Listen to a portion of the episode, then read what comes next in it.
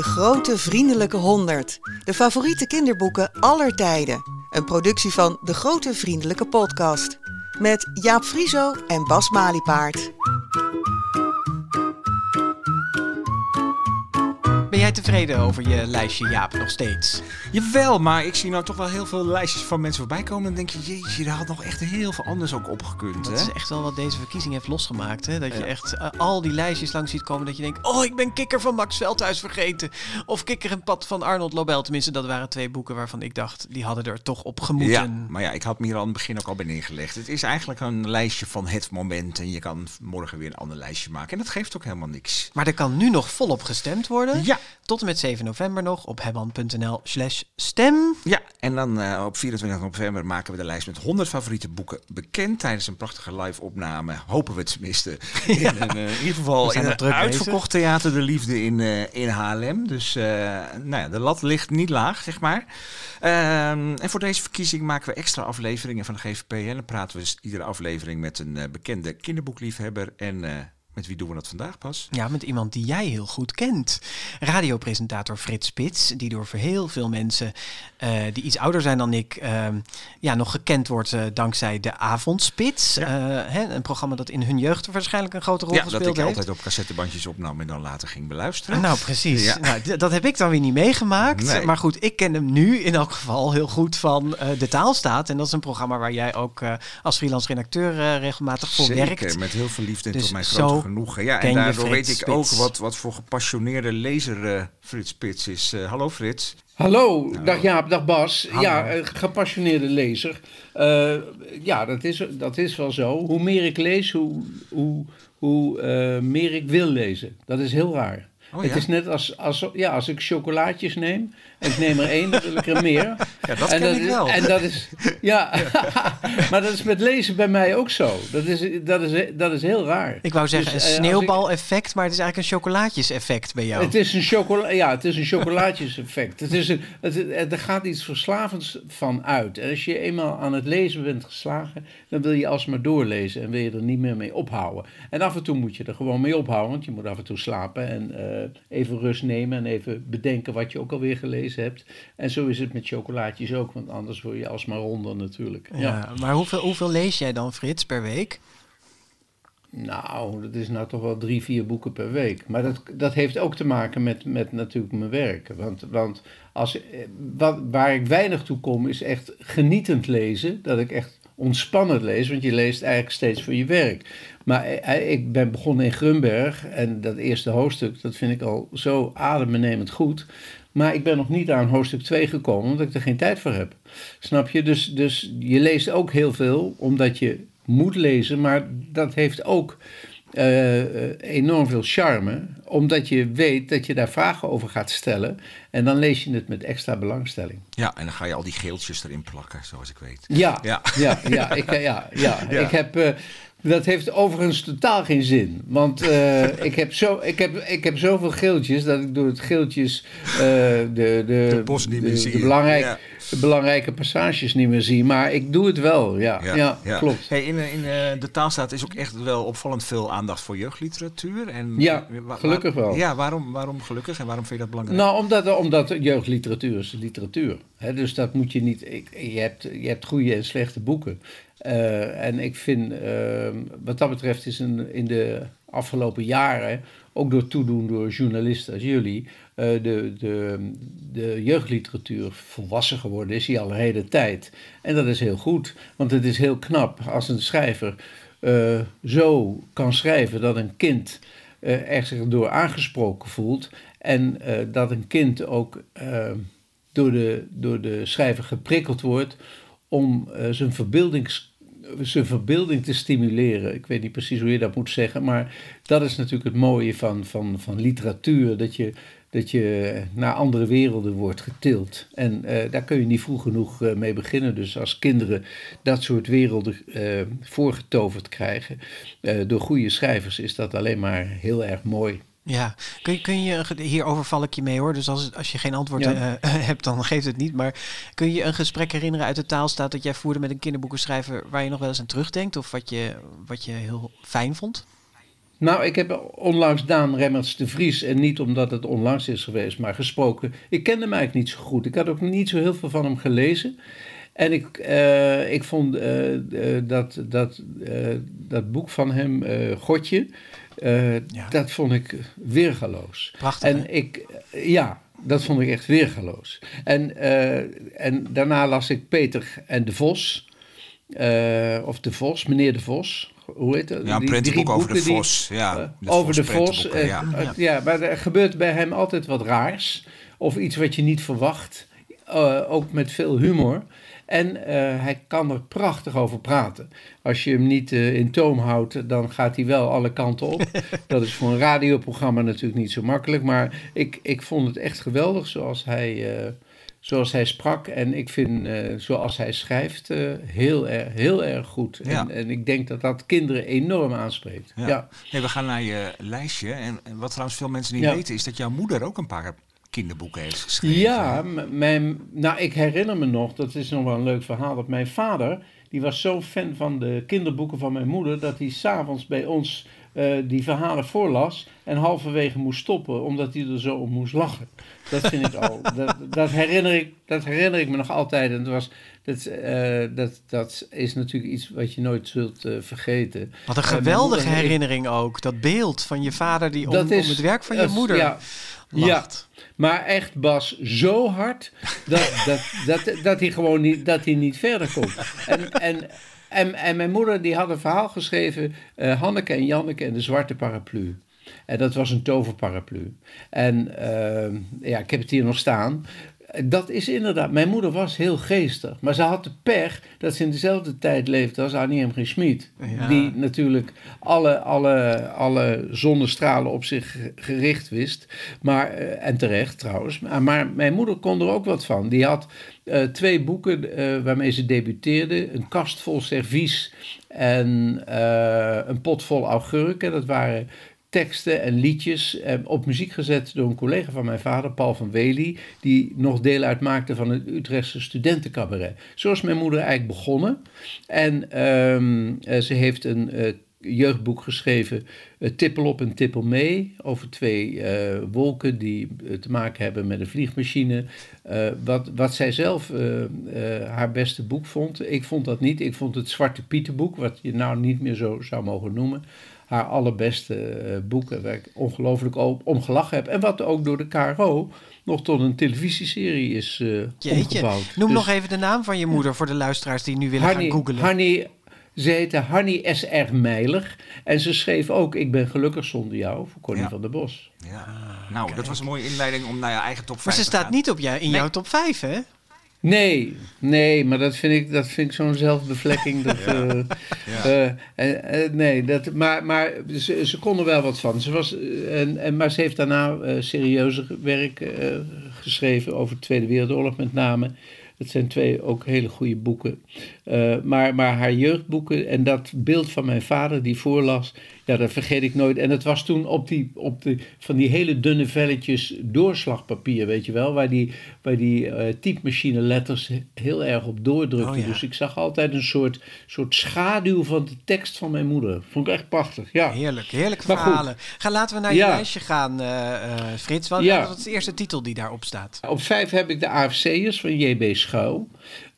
dat gaat over Eddie Lomans, die van zijn vader uh, die, uh, er was een jongen die van voetballen hield en heel goed kon voetballen. En een, een beduimelde seizoenskaart had. Ik herinner me het woord beduimeld altijd van. Een seizoenskaart had voor, de voor AFC. En daar ging hij dan naartoe. En zijn vader die moest niks van het voetballen hebben. Maar het, het boek eindigt toch dat hij in het Nederlands elftal komt. Geweldig jongensboek. Ik heb het geloof ik wel, wel 20, 30 keer gelezen. Ja, en dan klassieker, hè? Ja, ja, ja, ja, maar ook zijn andere boeken. Ik heb ze allemaal goed gevonden. Dan de vierde is uh, vierde plaats de Ark van Noach. Dat is van Peter Spier. Ook dacht dat uit de Bijbel kwam, maar. Mm, ja, zeker. Maar Peter, Peter, Peter Spier is een tekenaar. Volgens mij is ja. het een, een, Nederlandse tekenaar die in Amerika woonde. Klopt dat? Klopt, ja. klopt. Ja, veel mensen kennen hem denk ik wel van de koe die in het water viel. Dat is ja, nog steeds precies. in druk, dat boek. Ja. ja. Ja, maar de ark van Noach, Eh, kijk, ik heb drie, drie zoons en eh, ik heb heel veel voorgelezen als vader. En het was niets leuker dan in die Ark van Noach te bladeren, want er stond heel weinig tekst, eigenlijk bijna niet. Maar uh, het, Bijbelverhaal, de Ark van Noach, die dieren die op dat schip komen, de storm die er is, het schip dat, dat uiteindelijk weer droog valt en weer kan gaan varen. Ja, het hele verhaal van die Bijbel is zo schitterend geschreven. En je kunt er je eigen teksten uh, bij bedenken. Dat vond ik heel goed van dat boek. Uh, dat je heel erg vrij liet in uh, hoe je het aan je kinderen vertelde.